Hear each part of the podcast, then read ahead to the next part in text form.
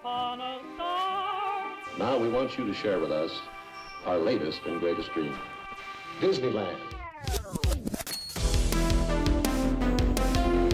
Just go to Action Park. There's no other park like it. Six Flags Great Adventure. It's not a world away. Paramount's Kings Island. We will officially open Universal Studios Florida. Hello, I'm Michael Eisner.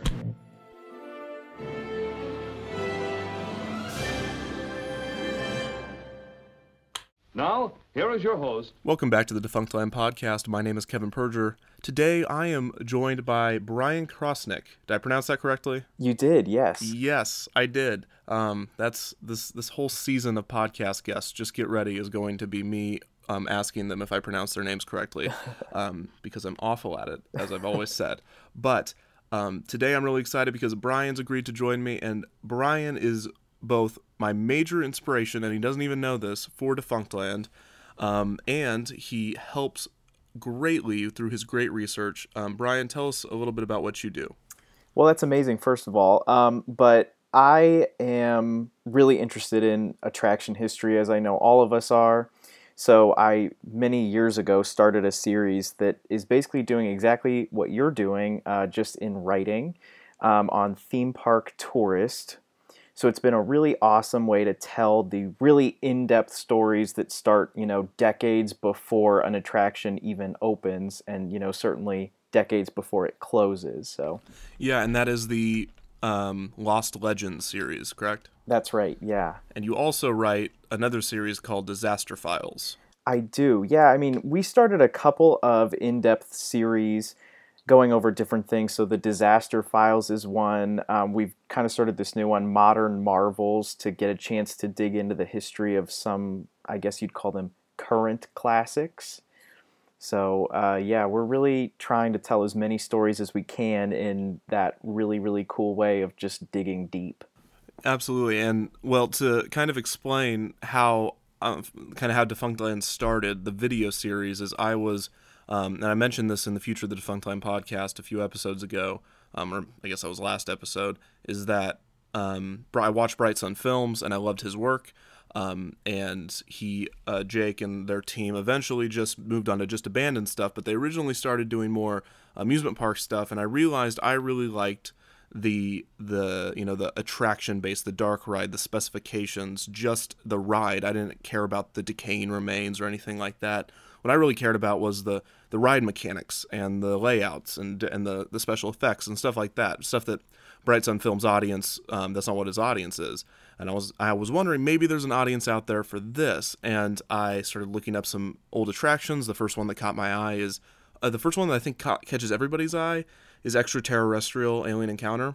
Absolutely, that's the first one I did. So we're Oh, on is the it? same boat. Yep. There we go. Um, because that one just well, first of all, the the the the title just pops because it's so weird and awkward and very 1994 extra terror estrial. It's it's a stupid name, but we're used to it, so no one ever talks about how dumb it is. Um, but it, I, but whatever. And so I saw this and I theme park tourist, and you know, there's a bunch of theme park sites, and they all have similar esque names. Um, but theme park tours definitely goes the furthest in depth and actually tells stories and stays away from rumors. And if there is a rumor, they say it. it's it's actual journalism in the theme park industry. Not to say that other websites don't do this, but theme park tourist is definitely uh, the either the best or in the best in the theme park um, journalism realm. And I found Brian's article on extraterrestrial, and it was like five pages long Yeah, it's ridiculous. and the pages yeah the pages weren't that short and i just thought wow there is so much information on these rides and so i started um, looking into them. And so um, we can start off we can go down the line here. Oh well first sorry let me let me back up. Um, i'm everywhere. I'm really excited. Um, Me too. good good. I hope the audience is excited too. Um, and so talk, talk to me about theme park tourist. How did you get started with it? Is it something that you co-own that you partly own or is it just you're just a writer? Uh, what's your relationship with the website? That's a great question. So, um, when I came on board at that website, which was probably six and a half years ago, which seems incredible to me, um, it's actually it was owned by a guy named Nick Sim. Um, he passed away recently. His wife is now running the site, which is uh, phenomenal. Um, and at the time, I think he and I, as sort of an early writer, were thinking we would just do what everyone else was doing, which was listicles, you know, uh, top 10 things you can't miss at the Coronado Springs and that sort of thing. Uh, and we definitely started that way and uh, started talking. We, we, at that time, we're doing a lot with regional parks as well. And I would say our big break into this like long form sort of style was actually that I kind of went out on a limb and was like, can I do this piece I've been thinking about about Geauga Lake? Um, I'm from Ohio. Some listeners out there may be very aware of Geauga Lake or have some idea of what it was. Very strange story of a full sized amusement park with roller coasters and thrill rides built on the edge of a lake. On the other side of the lake was a full sized SeaWorld, like official SeaWorld, Shamu and all, here in Ohio. And uh, at some point, Six Flags purchased one and then purchased the other and just built a bridge between them. So it was like a 700 acre giant, world's largest amusement park with whales and roller coasters, and it was insane. Uh, and of course, five years later, it was gone. It just doesn't exist anymore. It's just uh, an empty field. So I asked if I could do this sort of deep dive on this story, and it was very well received, especially in the area. And started looking at can we shift to a model of being a little bit more intentional and thoughtful about telling these in-depth stories and getting all the details right and the the photographs and the concept art and the why and what happened before um, and so that's when you know you go to lost rides lost attractions and as you said first one has to be alien encounter. Um, so you know wrote that and and kind of between those two i think he and i were able to go yeah there's a market for this and people want to hear these stories. And you know the details are out there but they're never in the right place at the right time all together uh, and I think that's what you and I do really well. I hope is uh, tell that complete story beginning to end and get all the details into one piece. Absolutely, and uh, luckily you've had you've had some time to do this. You've been doing this for years now. Yeah. Um, and I've just been doing it for less than a year. It'll be a, about a year when the first episode of season two comes out because I released Alien Encounter on February fifteenth, twenty second, oh, something that's amazing. Congratulations! Oh, thank you. It's my it's my year anniversary. Yeah. party. It's like a it's like a Kevin's birthday celebration. Like uh, Mickey's had it. it's gonna we're just gonna exactly we're right. gonna do it for five years. Yes. Um, or however long that was. um, no, but the uh, so I it's really nice because you've done the work. And then what I do is I read the article, do my best to not plagiarize, and then everywhere that I see something, I'm like, I want to know more about that. Then I go and you know I d- dig through the message boards and I do this and that. And but it's nice to have that you know story that you have already laid out um, as a good foundation, and then you know. Uh, the fact that I'm doing a, a video with it, of course, adds videos and pictures add uh, uh, so much more, you know, uh, not work, but what's the word? Uh, it's just a different. You're right. It's a different medium. yeah, absolutely. Like finding the video on some of this stuff, which the attraction we're going to be talking about today, because we're eventually going to get into the post episode discussion of Tomb Raider. Um, for instance, you wrote this big long thing on your article saying uh, there's not a lot of great videos for Tomb Raider right. and which is fine because you're writing an article but for me i'm like there's not a lot of good videos of tomb raider Yes. and, and it's very it's very you know troubling Right. and um so it's just it's kind of it's hard to translate sometimes but man is that foundation helpful and it, it turns out that there's been a a lot of attractions that you've covered that i've covered and i think you've maybe done one or two after me um just maybe i don't know how many have you, have you did was back to the future already up there before i did it You know, I don't know. when did you do back to the future Let's think. I mean, that was probably four months ago. Yep. So Back to the Future, my video was already up. So that makes me. I may whether you watched it or not. It just uh, I beat you to the punch on Back to the Future, and that makes me feel good on the inside for some reason. Well, no, you know what? I think it's great because you and I are telling the same story in our own way, and it's it's a different medium, but it's also, you know, you can approach these stories from so many angles. Are we going to talk about the storyline and how it fits into the land? Or are we going to talk about the technology that came before? I mean, and, and I think they're complements, if anything, and that to get the full picture, you'd want both. Yeah, absolutely, and that's and that's one thing uh, that I that I've differentiated myself, uh, and it took me some time to find out because on your videos, on your sorry sorry, when your articles, they're very um, broad scope in that you what you do really well is you have this attraction, you have its history, but in the last page or at the start of the at the beginning first page, there's this broader scope of what's going on in the theme park industry and um, how this single ride affected not just this park and not just this company, but the industry as a whole. And that's what um, is harder to do in video, but you do so well in the articles, which is why I recommend everyone to read those articles um, because you get you know more in depth on theme park history as a whole. Thank you. I mean, I at this point I feel like like eighty percent of the stories start with.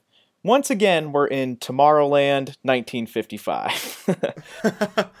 yeah, the uh, the or it's the year is 1992 3 or 4 yes. Yep. Like that is that's usually when things start. Everything changed. Every, everything changed because uh, uh, from i don't know from an economic standpoint everything was going pretty well. Mm. or may, did we just get what was the 90s recession? It wasn't you know nearly as big. Right. And then everything gets depressing around 2008 and 2009 for some reason. Yes. Um but uh, yeah so today um, since this is the first episode podcast episode of season two um, I want to go through every single. It's going to be very painful. Oh, every ready. single episode. um, and if you've done if you've done an article on it, I want you to tell me some stuff about your research or about the article, um, or just thoughts on the attraction. And if you haven't, I want to hear why you haven't done an article on it. Yeah. and um, if you are going to, and stuff like that. Yeah. Um, so I guess we should just get started with episode one, extraterrestrial. Um, when you started this one, this was, of course, your first one. What was it like getting started on writing uh, for this type of uh, this type of article? I'm being very redundant. I'm sorry. No. Um. So, I guess I'm going to be very honest with you here. This is going to be the world premiere of this information. I never experienced it in person.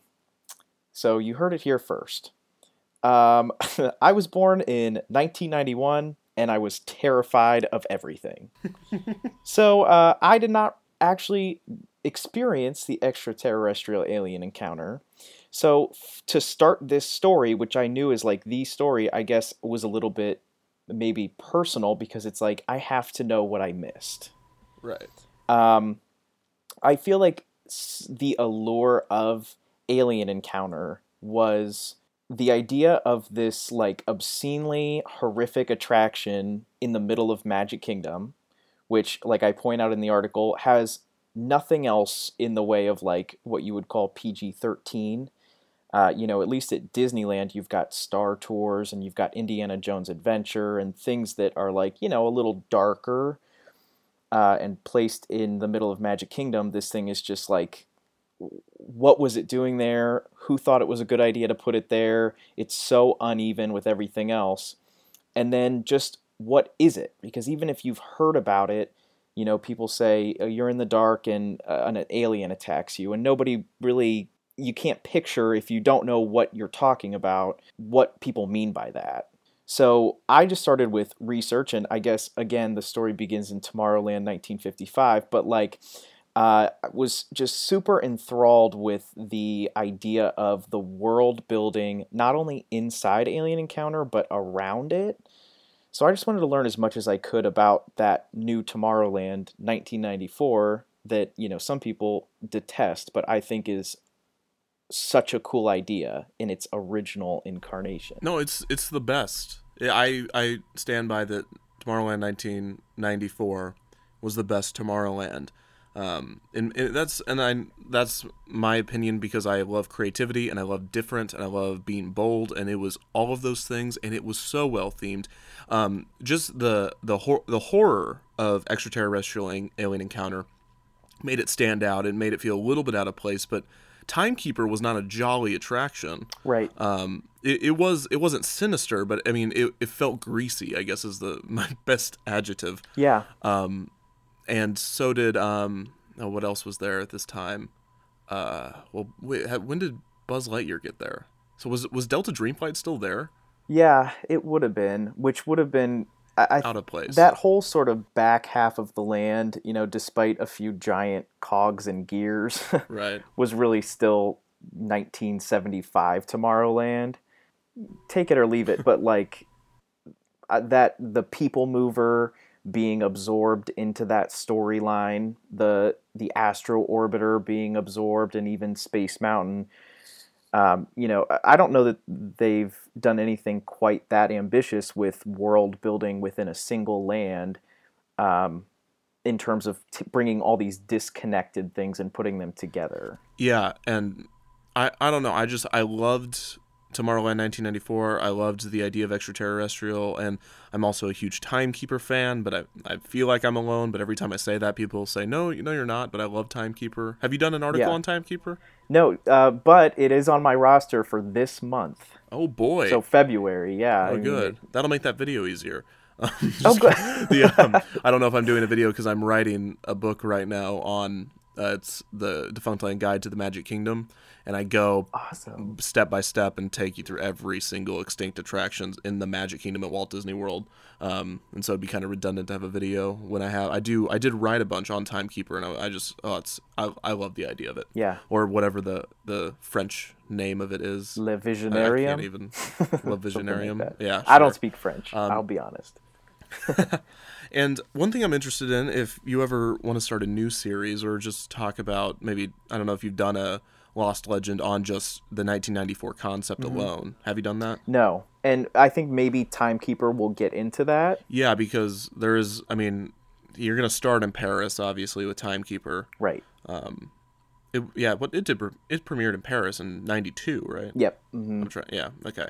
Um, when the park opened, and so yeah, if you could, maybe I don't know. And this is just this is what I would love to see. There are so many weird things around Tomorrowland Mm-hmm. that got put in. I think in 1994 or for that eventually. Yeah. That is just. I, I don't know what they are and why they're there, and I want to know more about them. You know, there's the newspaper guy. Right. Um, I don't know when that was put in. I don't either. Um, oh, there's some other stuff I keep forgetting. There's a there's some weird things around Tomorrowland, yeah. and I for, and I of course I'm blanking on all of them, but I there's just some weird decorations they just added, and it, it's interesting. I would like to know Right. more about those. Well, and actually, I mean, t- changing the topic for 30 seconds, one of those modern Marvels in depth things I just did was actually on Tron Light Cycle Power Run, and obviously talks about eventually it coming to Magic Kingdom, which is now official. Um, but just how is it good or is it bad that they're taking this new vision of tomorrow that they made for Shanghai where it's glass and it's sleek and it's curves and just kind of plopping it for lack of a better word into Magic Kingdom's Tomorrowland. So you'll have this the sci-fi art deco industrial entrance and then you'll have your 70s concrete back half and then just this kind of strange curving glass canopy over you know the gas guzzling uh, speedway so it's kind of interesting to see how that look has held up and how it may or may not change Yeah, it's bad. Um, I, I don't I don't like it at all. Um, it's it's like they don't even learn from their mistakes. Are are the is the current man- management that is not the Imagineers obviously, but the people that are demanding the this ride be placed here and whatever. Um, do these people even realize the Tomorrowland problem? That if you keep I mean, that Tron Light Cycle is a beautiful ride, but it looks like a architecture MFA's thesis project.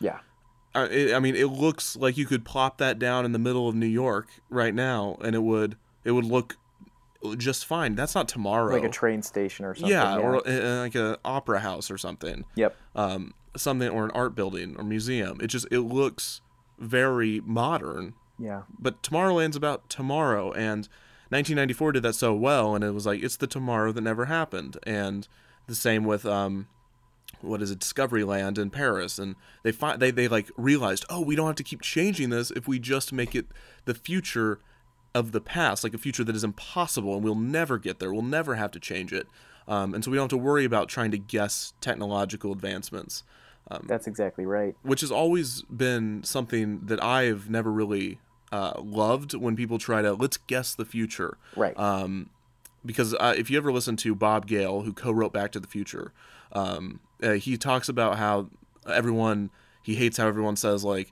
"Oh, you predicted the future. How did you know?" and about this, this, and this. And he said, "Oh, we weren't trying to predict the future. We were just putting in cool stuff that we thought may or may not happen. We didn't care. Right. Like fly, flying cars, who cares? You know, just it, it just it looks cool and."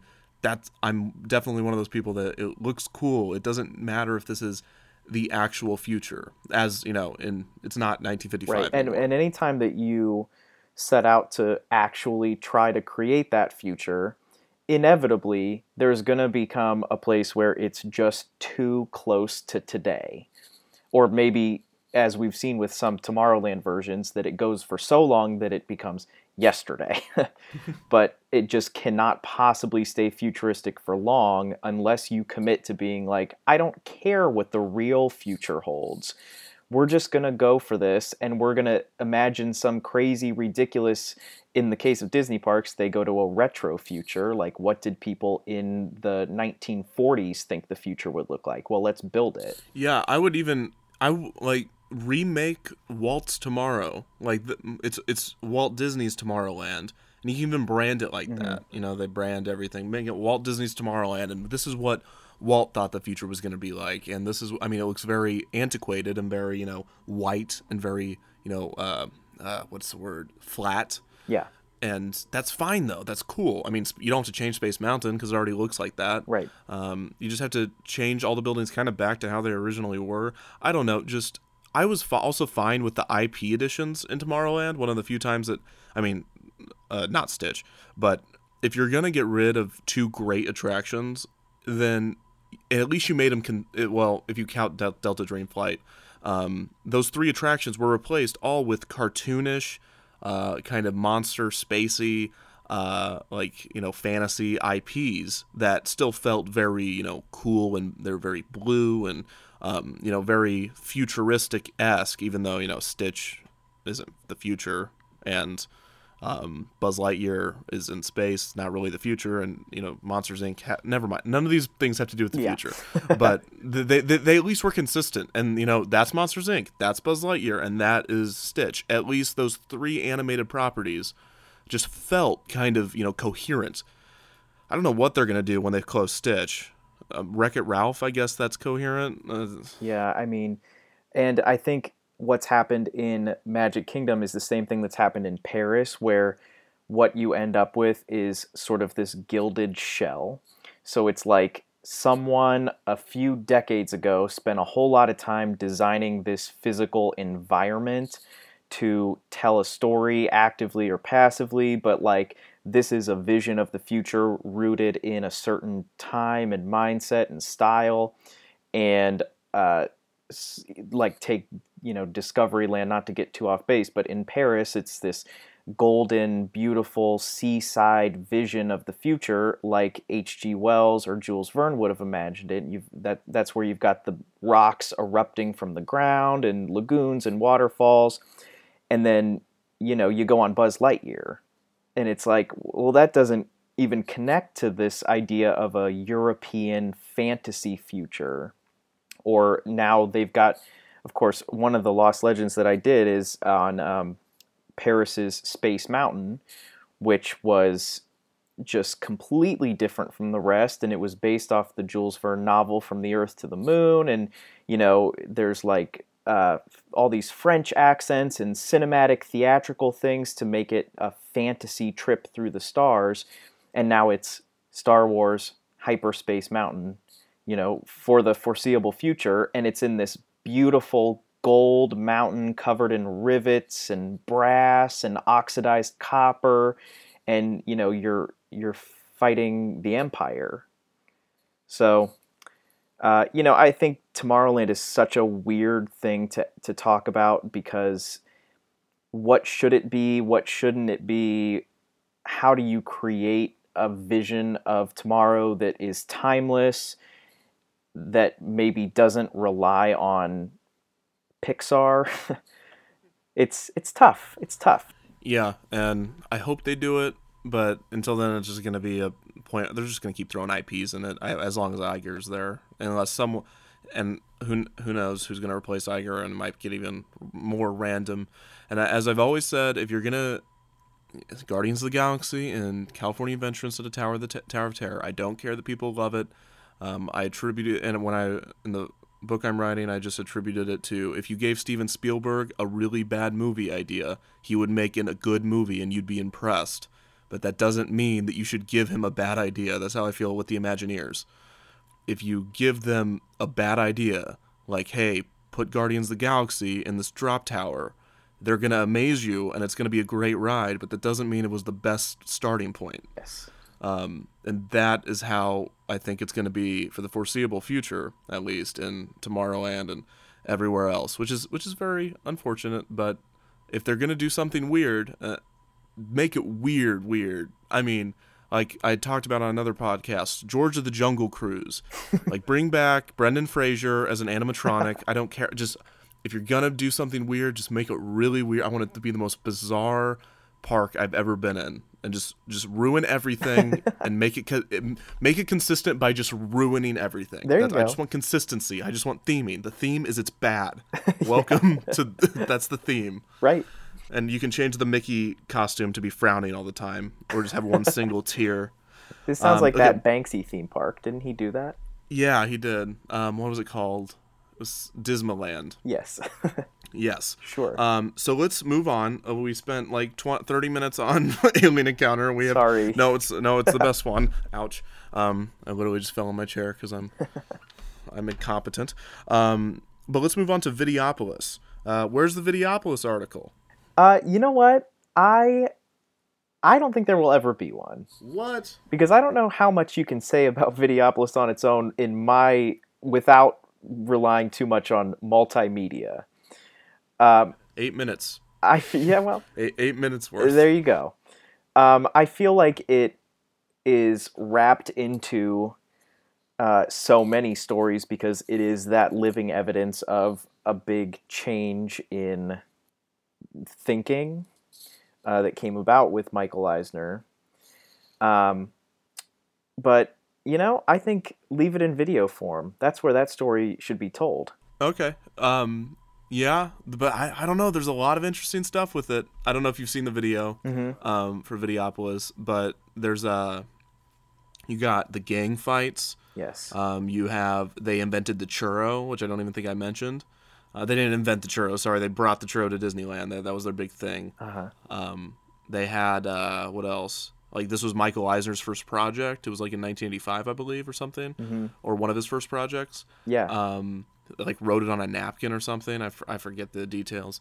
Um, and oh no, there's just there's a lot of weird. Oh, the the homosexual fast dancing, um, as Disney called it, which is just bizarre and That's weird. very bizarre. Yeah, see, I have not done any of this research, so this is all new to me. oh, see, there's so many things. You, I mean, one of Disney Disney's gang fight in the parking lot because of Videopolis, and you got uh, tons of stuff. Yeah, I mean, and this was his, in a sense, get rich quick scheme. He wanted Disney parks to be hip and happening. He wanted the teens there. You know, he wanted to be the cool dad of the company who was going to bring all these young people and everyone was going to love it. And it was like, It's all Breck's fault. yes, it is. uh, and it was like, what can we do fast? And, you know, that was pretty fast. Yeah, it was the fastest project ever completed, I believe, Right.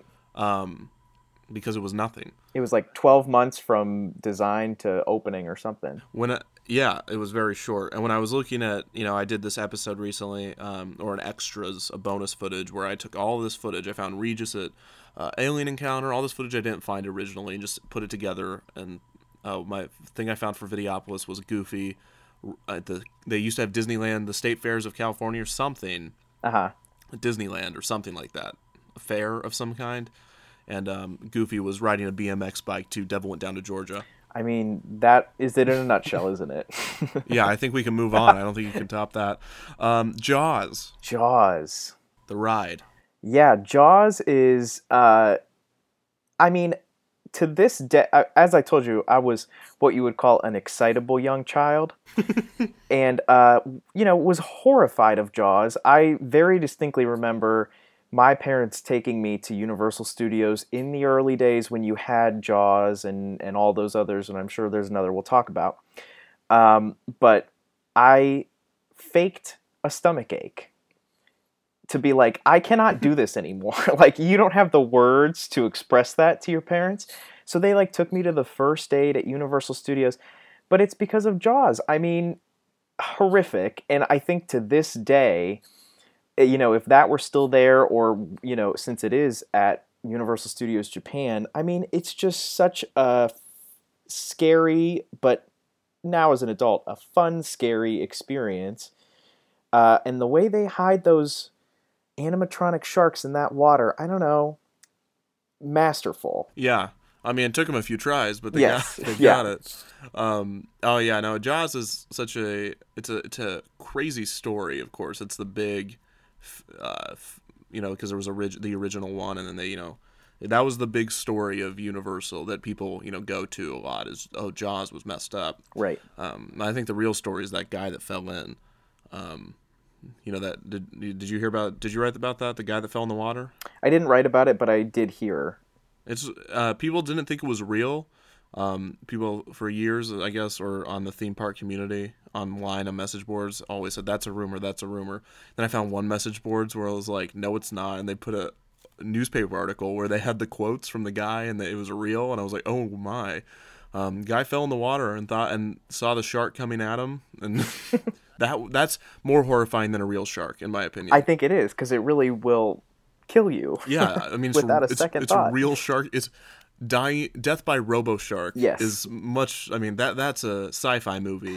if I, I like sci-fi, the channel, not the Uh, Yeah. genre. If they haven't made it already, That's what I was going to say. How does that not already exist? it, it, probably does. Honestly, if I looked up Robo Shark sci-fi right now, do you think anything would come up? More than likely, someone has fought a Robo robo shark. shark, a giant octopus. Robo Shark movie.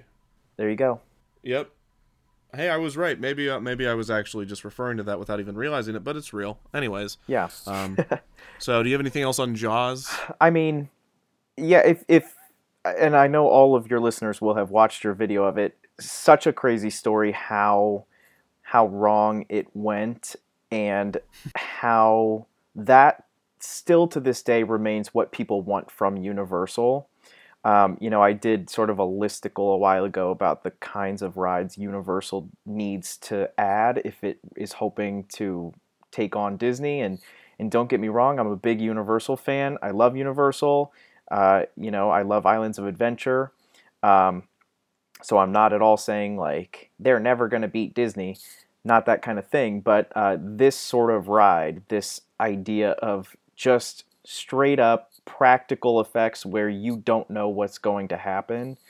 Uh, like Jaws is the living example of how animatronics can do something that a screen cannot. Yeah, and Universal's just screens now, Yeah. and I get it. I, I mean, I understand. I mean, they they don't have Bob Gurr working. I mean, Bob Gurr helped on Jaws. Did he helped on Kongfrontation? He did he help on Jaws as well? I don't know about Jaws. It's definitely Kong. And Peter Alexander was a major driving force. Um, and so you had these great, you know, minds starting out. And I don't, not that the people working there aren't geniuses now, but these, they're geniuses in probably different fields. They, and people forget that Disney has invented the animatronic in its current Right. form. Um, literally invented the word, from what I remember Yep, absolutely. and it's just they've never gotten there and and it's impossible to compete with Disney animatronics so they so it makes sense from a business perspective to say why are we even trying anymore let's just get the let's do screens and let's just become the best at simulators and then you know Disney's like ah here's Pandora Right. and then I was like okay maybe we're not even the best at that but it's the, from a business perspective it makes sense to change but the fatigue that has on the viewer Oh, just like every single cue line, you're like, where do I pick up the glasses? Where are they? I mean, even just it, let- let's just. I mean, the Universal board meetings just must be okay. So we're gonna open a new attraction.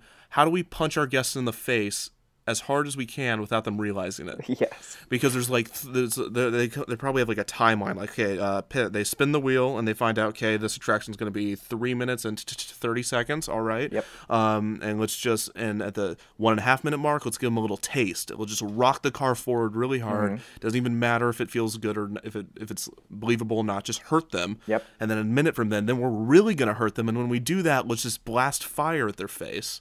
Yes. Uh, and, it's just- and at some point you have to get sprayed with water, Yeah, no, but it's not a lot of water. It's just a little. Tss. just It's like- enough to make you wince. It, yeah, it's like someone accidentally spit while they were speaking to you. Yes. That's what it feels like. It's awful. And and Universal and their obsession with fire. Yeah. Or they're I guess I don't know if they're still obsessed with fire. I mean, the Mummy is oh so hot. Very hot. Um, Kongfrontation was oh so hot, and Jaws was um, like it's literally burning my hair of my skin off hot. um, but yeah, uh, Universal's got some things to figure. All theme parks right now have some things to figure out because it's a period of um, economic stability and yet like creative stagnation. Like Yeah. there's gonna the there's gonna be the next big thing in theme parks coming out in the next ten years, and I'm I'm I'm leaning towards the Westworld esque idea. Right. Um, I don't know if your thoughts on that, but the the idea that it's going to be completely immersive, it's going to cost a lot more, it's going to be ab- it's going to be inclusive, and ever it's going to be a major role playing with attractions and everything, but it's not not no crowds. It you pay a thousand dollars and you get the park to you, and you know one tenth of the people to go to the Magic Kingdom, and that's your amusement for the day. Yeah, and I think any of us who have been to Disneyland any time in the last five years have gone, this place needs to cost a thousand dollars. Like even if it prices me out, like we have to do something about this. Um, and you know, like I feel like you kind of saw the start of that with Discovery Cove in Orlando, and this idea of having a very high-priced, low-capacity park that's sort of like all-inclusive day resort. And and I'm sure you remember right about that time we were hearing that's what Disney wanted to do and they were going to call it Disney's Night Kingdom and it was only going to open at dusk and it was going to have animal encounters and um, that obviously never came about but you wonder if maybe that was intentional and because they knew let's give this a little time to mature and let's get the technology up to date so that we can have people's wristbands activating things like you see at Volcano Bay so yeah, I, I think that's definitely the next step. And uh, at this point, I know a lot of people, when you end up at Disneyland or Disney World during the summer whatever, you're going, okay, we need to eliminate annual passes completely. Just get rid of them. Can't have them. Maybe the the one that costs fourteen hundred dollars. That's the way a lot of people feel because it's it's they and of course the the limit they're going to set on attendance is going to be well above what you and I would find comfortable. So Yeah, that new generation of immersive, and I think that is what's next. or you have you you expand your parks um, you make them bigger and you make the queues longer and you i mean there's some good examples of new attractions you know mission breakout and um, avatar and oh i can't believe i'm going to say this the jimmy fallon ride Oh. um, where they've they, they're they're starting to innovate the queues which is interesting but you can't do that at disneyland because you don't have any space Right. Um, especially because you you know on a whim decided let's just put Star Wars Land over there. Yep. And then you just like the internet will will justify it somehow, and that's those are the comments I'm getting. Yeah. No, Kevin, it makes complete sense because no, it doesn't. Sorry. Yeah. it's, it's Star Wars. I don't want it to be a genre in movie form or attraction form, but it's just. I don't know. I, I agree. I don't want to take the magic away from the kids, and I think that's the only problem that I would have with increasing uh, costly attendance because I know I grew up in the Midwest, um, and you know I, I when I went to Disney World it was a huge deal. I didn't even know there was such a thing as annual passes until a few years ago. Oh, absolutely. Same. That's ridiculous. Yeah. I mean, and it's gonna it's gonna make a lot of people mad, and Disney might come into legal trouble with you know the counties they're in and the cities they're in because. Um, oh, you're not letting our citizens go to the park whenever they want, and it's like, well, then you can't. You have to do this. That you know, there's a whole bunch of things that could come with that. right. But If only Disney Quest had worked out, then we wouldn't even have to go. We could just go downtown Right. to our own local city. yeah, where's Disney Quest? Yep. Where's the episode on Disney Quest? but the um no no it's, yeah it's just I don't. I want children to be able to experience Disney magic. Yep. and because that is very important. And as much as people, some people like to be cynical, and, and I'm a cynic, but as people say, oh, Disney, you know, Disney's just a corporation. They're just out to make money. They have never just been out to make money until a couple years ago. But and the the parks are still run by people that want to create magic, you know, and they they they're they're creating magic daily. The Imagineers if any anybody really thinks that Disney World and Disneyland is just out to wring money out of people, that's the reason that it was made. I urge you to read any book by an Imagineer. Right. Um, a good one to start is Marty Sklar's. I'm in the middle of his right now. It's fantastic. Um, I don't know if you've read Dream It, Do It. I think that's the title. It is. It's sitting on my bookshelf right in front of me. Yep. It's very good. yeah. and it it's it just shows you that th- these people were it's for the audience it's not for just money Right. and but people that aren't creative and people that aren't in the that are just strictly in the business world to make profit they they can't understand that concept um so suck it business people Yeah. There you go. yeah if, if you like business don't listen to this no i'm just kidding but um anyways what was i going what's next um pretzel dark rides where's the pretzel dark rides episode you know, that's such a great question. Um, or sorry article yeah, I know what you mean. Um, listen, it should be coming, right? I mean, uh, I think that because theme park tourist is very focused on Florida and to a lesser extent California, it hasn't happened yet. But I would really like to get into some of the classic dark rides. I mean, right here in the Midwest with me is like Noah's Ark at Kennywood. Uh, a walk through and one of I, I believe it's the only one remaining now that used to just be everywhere. So i would love to do something with classic dark rides in that style. Yep. Yeah. It's not that interesting. Um, I had trouble filling five minutes, so good luck writing an article on it. oh okay. Never mind. It's okay we it's canceled it. sorry. Um, no, the uh, it's it's it's a great little tiny story about this these uh, guys that started dark rides and changed the industry, but it it doesn't go on for very long as a problem. Um, so let's go on to the next one, and I've already forgotten what episode six of Defunctland is. Um, I'm literally typing in the website right now, and I'm drawing out my syllables so I can look it up. It's Pleasure Island. oh pleasure island that's great you beat me there again because just a few days ago uh, my article on the adventurers club just came out Oh, did it? Yes. Um, Pleasure Island, I will say, I'm going to correct my earlier statement about New Tomorrowland at Magic Kingdom and say I think Pleasure Island is the most robust world building that Imagineering has done. Um, but, and I think Imagineers themselves basically admit to this, it was too much and it was too embedded that no one would even really notice unless you were looking for it. Um, but the the detail and the story that went in behind the scenes to explain away warehouses and you know the adventurers club and a mansion a bermuda style mansion on the edge of the lake i mean really really incredible yeah it's it's all very genius and there's so much creativity and put into it. And to point out the statement i just made about disney not in to make money that added nothing to the attendance. Right.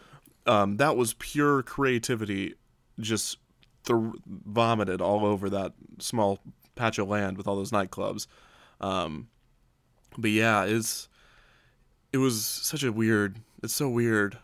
It's it's weird. It's just so i and, and people in the comments get mad at me when i say um it's a good reason is not that it's weird. I I don't i kind of think it is. I think it's just weird. I don't know what you think about the whole idea like implementation and like everything. The story is really interesting. I love the adventurers club story and um, i love all the, all that stuff but just wow uh, disney downtown disney? Yeah, and and in my head, I mean, the Adventurers Club itself is obviously this like wild experiment in immersive theater, which now, you know, we have at our local escape room or you see these really really grand ones that are in New York or Los Angeles where it's a whole night and you have free reign of this beautiful place and there's actors and they take you away from your group and take you I mean that now is this emerging awesome kind of theatrical experience. Uh, the Adventures Club did that and I think if you zoom out Pleasure Island did that too in a sense where if you were so inclined which would only be people like you and I and everyone listening right now, you could spend an evening exploring that island, maybe not even go into a club, and kind of feel like you were solving a mystery or or figuring out a story. You know, you're looking for plaques that show when buildings were founded, and you're looking for all these details that were so embedded. I mean, it, it's almost like that entire Pleasure Island was this living theater experience that you and I could walk through, which is so cool. Yeah. And such a horrible place to put it. Absolutely. And Yes. no one and or and you know, because who are you going to draw? Um tourists? Where are the kids in the hotel room? That's right. Uh, I mean, you would have to draw a lot of Orlando, and I mean, although thank gosh you have a lot of annual pass holders that would be willing to go to this. Yeah. But also, Orlando's nightclub scene at the time was, you know, uh, going way up, and yeah, and in true was Eisner fashion, that was the point. Was well, they've got Church Street Station. We're going to build Pleasure Island. They've got Busch Gardens. Well, we don't want people to go to Busch Gardens. We're going to build Animal Kingdom. People come to Disneyland, but then they go see the rest of California. Fine, we're going to bring the rest of California to Disneyland, right? right, and in in that way, you know, he was looking. We're gonna make a lot of money, but he was green lighting all of this creative, you know, ambitious projects and just giving such a blank slate to these Imagineers that he would then go and look over their shoulder as they drew. But what you know, what what, what can you do? You can't have everything. Right. Um, so let's go on to Kongfrontation. We talked a little bit about this. Do you have anything to add on Kongfrontation? I mean, the recurring story of the animatronics, I just think it, I've heard it summed up really well, which is what Universal started doing um, is being much more literal about bringing movies to life. And by movies, for example, think of Harry Potter, they mean the movie Harry Potter with Rupert Grint and, you know, uh, well, I can't think of anybody else's name. That's weird. Daniel, Radcliffe. and Yeah. Emma Yeah. Watson. Did you just name the one For that some people reason, probably they're are you are you are you on Team Rupert? you know, I guess subconsciously I am. but um, and so I understand the argument is if you're bringing the movie Harry Potter to life, and I get on a ride. To be very honest with you, I probably do want to see uh, Emma Watson and Rupert Grint and Daniel Radcliffe. I I probably don't want to see Universal's best impression of an animatronic of them, right? If we're going to be flying around with Harry Potter, we're we need Daniel Radcliffe on board and we need to film it. Uh, so I totally understand that, and I think Disney does too, which is why there is no animatronic in Tron Light Cycle Power Run. There's no animatronic in, well, I guess there's one in Guardians of the Galaxy. But they're kind of coming onto this thing of like, oh, if we're just going to bring a movie to life, I mean, we need to get the stars together that filmed it, and we need to film something new and then put 3D glasses on. So, you know, I, I guess the only thing I'd say about Kongfrontation is total fantastic classic shaped a generation of florida visitors incredible engineering masterpiece i like the mummy better and i'll say it Oh, okay. Um, the mu- yeah that's gonna throw a wrench into your plans isn't it well, yeah. I don't know.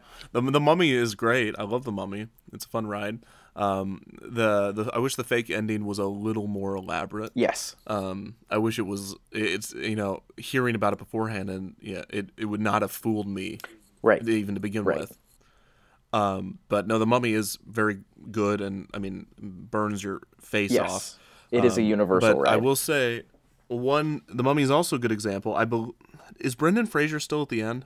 yes Okay, this is a good example of how whenever you and th- this is we've never gotten to this point yet because we've never you think to your simulators, right? Think about all these the simulators that we've seen um, before. We've seen Star Tours that did not have one actor from Star Wars in it. Right. You think of Back to the Future. Okay, you have Doc Brown and Biff, but those are kind of ingrained in popular culture. Doc Brown's kind of a forever old, anyways. Yes. Um, and Biff is from the movie. Even, but if you even if you went today, it would be weird to kind of see Biff. yes. Because, but Biff's the actor that played Biff. Sorry if you're listening, but you didn't really have much of a career afterwards. Um, so it's not like, right, oh, look how young Biff is here because we I don't even know what Biff looks like now Right. Um, but it's more we what's well, and I've said this on a different podcast and people did not I don't think they agreed with me but what's it going to be like in 10 years when we see Chris Pratt 30-year-old Chris Pratt in that Guardians of the Galaxy ride Well, that's exactly right, and that's an argument that I make in my Lost Legends entry on Tower of Terror. Uh, say what you will, and uh, you know we've talked about it here. Obviously, Guardians of the Galaxy is fun. I'm not going to go ride it and look all sullen afterwards. I mean, it's a good ride. Like it's fun. People are going to cheer and laugh. But I want that but I want that picture of you on the ride your arms crossed and yes, you're just frowning Harumph. um, but not only do I not think Guardians of the Galaxy will be in popular culture in 20 years, but if it is, it'll be a reboot with different actors and, you know, different. Uh, and I guess The Mummy and Guardians of the Galaxy and all stemming from Kongfrontation, excuse me, Kongfrontation comes to the same conclusion, which is that really, with this whole chasing the movies thing that Universal started and Disney is now doing, I don't really think anyone at Disney even thinks that Guardians of the Galaxy Mission Breakout will still be at California Adventure in 20 years. I, I mean, it's not made for that. And it's the same with Race Through New York with Jimmy Fallon, it's the same with Fast and the Furious. I think these rides are temporary by design and that everyone's like well you know that's that's the price of chasing intellectual properties and flavor of the week stories is part of you in the back of your head has to go yeah fast and the furious is not going to be at universal studios in even 10 years. That'll be replaced with something else you know but but when you involve the stars like these rides do and the best example is uh, Universe of Energy at Epcot, because you didn't even have actors playing roles. You had Ellen DeGeneres and Bill Nye, and you don't have to. There's no. There's no uh, pretending that that person that you're looking at on the screen is a character Ellen played years ago. You look at that and you go, "That's not Ellen DeGeneres. I know what she looks like." and I know what Bill Nye looks like. This was obviously filmed a very long time ago, right? Right So that that's the example of seeing what happens when you let those movie-based or character-based or actor-based attractions go on a little too long. See also Captain EO, but at least it came back as a tribute and not a legitimate like, look, here's Michael Jackson. Yeah, I mean, and and I think the best example is Go Ride Men in Black Alien Attack, and at the end there is a video of Will Smith from like 2000, Yeah. and it is jarring. It is it it's the first of all that attraction is very barren and there's like nothing going on in it. Right. It it feel it feels very awkward and everything's clunky and plastic and weird. But then at the end you have Will Smith, and I'm sure when you when you when they originally came out with that attraction, people were like, "Oh, this is a great attraction you can shoot. It's amazing." But no one thought, "Hey, I wonder in the year 2017 if it's going to be weird seeing Will Smith at 30 years old when we've watched Will Smith in a thousand movies after this." Right. and it is weird. You know, you got Will. Yeah. He's a. I mean, Will Smith's doing his normal Fresh Prince, still like half Men in Black, but now we've seen him in all these serious movies.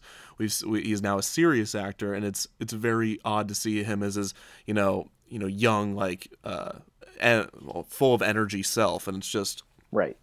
weird. But that's our. I guess that's our little rant on the problem that these. are fit- I mean, if that's the design, I guess spend the money.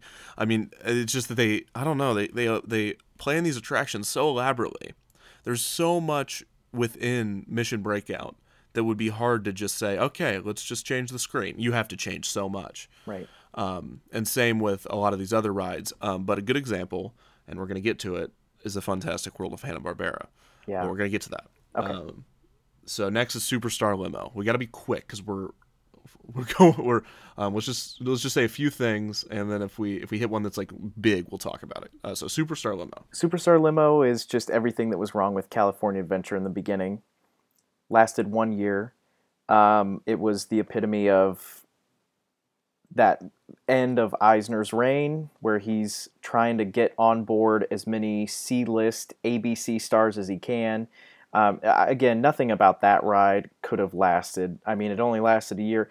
It couldn't have lasted much longer because, you know, nobody cares to visit Regis Philbin uh, or Whoopi Goldberg, you know, on a ride through Hollywood f- filled with inside jokes and uh, that that one was truly a disaster.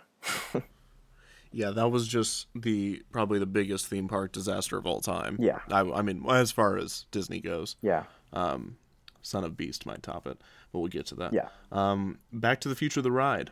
I mean, Back to the Future is, you know, according to everyone who was a part of it, is the reason Universal Studios Florida exists. It's like if we want to take on Disney, we need something to justify that.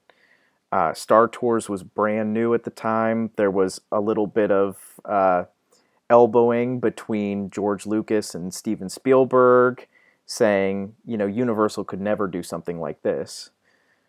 Uh, you know, the end result is just such a fantastic ride.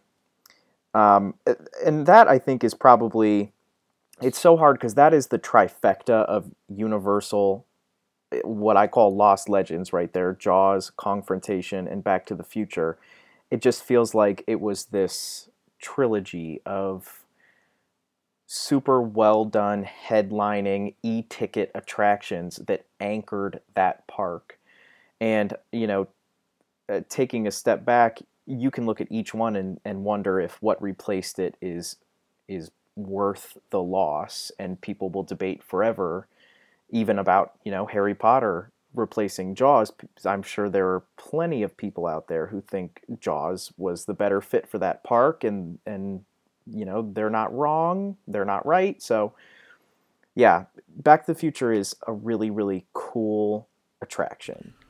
I agree.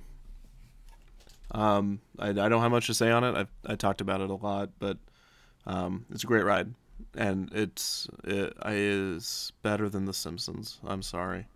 I agree. Um, Twenty Thousand Leagues Under the Sea and Submarine Voyage.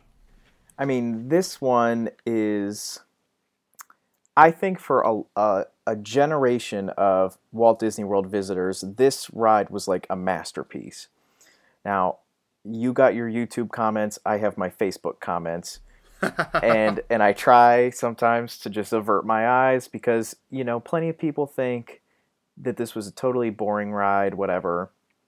Um, the thing I love so much about it is the way it took Disneyland's submarine ride. It's in Tomorrowland. It's these military gray subs. You're on a research expedition because when those debuted in 1959 as you know the first e-ticket attraction, like the e-ticket was created for the subs, the monorail, and uh, Matterhorn that all opened the same day.